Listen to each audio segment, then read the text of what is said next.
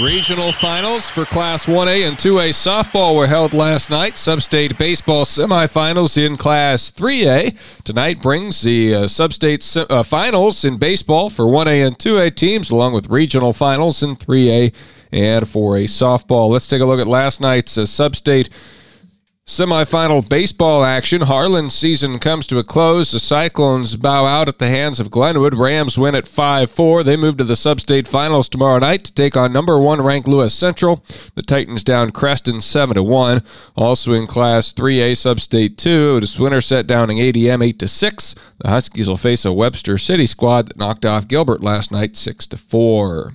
Moving on to the state softball tournament, a couple of Pride of Iowa Conference teams in Class 1A and one more in Class 2A. Sixth rated Southeast Warren advanced to the state tournament with a 3 0 win over number 13 Exira EHK. That was a game we had on KSOM. Mackenzie Riley had a first inning double for the Spartans, and Molly Rasmussen doubled in the second inning, but that was the only hit that they would have until a single by Rasmussen in the seventh. Only two walks in the middle innings, and the Spartans had a whopping total of five base runners on the night against Olivia Rubel, who struck out 13 batters. Meanwhile, Southeast Warren's offense scratched across a run in the third inning thanks to some Spartan errors. Emma King popped up a ball into right field that dropped. She reached second base, and then on a bunt, or excuse me, on a delayed steal. The ball was thrown into left field. She came in to score to make it 1 0 Southeast Warren in the third. They added two runs in the fifth, and it was King again who got it started, this time on a solid double to left. She then, uh, on a bunt by Lexi Clendenin, was able to move to third, and the throw to first base got away, allowing Clendenin to be safe and reach second base and King to come in to score. Clendenin then would be singled in by Kaylee Tigner to make it a 3 0 score, and that would hold up as the final. Tough luck loss for Macy Emgart in the circle for Exira EHK. She struck out 10 batters, walked two, and gave up three hits. Spartans committing several errors last night. Elsewhere in the regional finals, it was eighth rated Martensdale St. Mary's topping number 10 Wayne 2 to 1, and number 2 Newell Fonda took out Woodbine four. Zip. Let's go to the Class 2A regional finals in softball. Sixth rated Van Meter 5, Grundy Center nothing. Number 3 Logan Magnolia moves to state with a 6 5 win over number 9 West Monona. And Mount Ayr advancing to Fort Dodge, defeating West Central Valley 5 to 1. Regional finals for tonight in Class 3A softball Atlantic at number 3 Williamsburg. Tom Robinson will have the call of this game on KS 95.7 FM. The Trojans 23 and 14 defeated Shenandoah on Wednesday 6 to 4 and Claremont 11 to 2 on Saturday.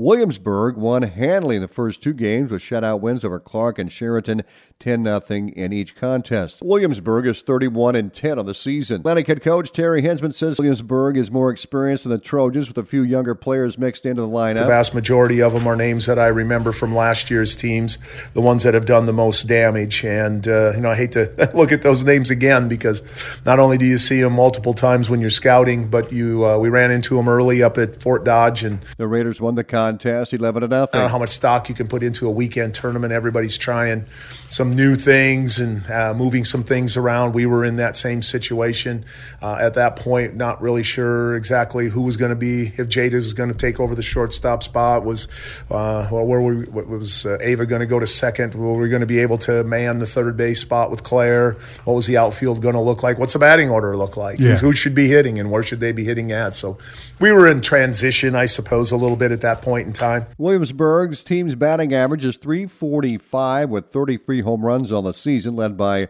Riley Vercandy batting 459 with 11 home runs and 41 runs batted in. Trojans are hitting 289, led by Jada Jensen batting 445 with five home runs and 41 RBI. Melina Woodward is hitting 381 and Ava Rush is batting 327.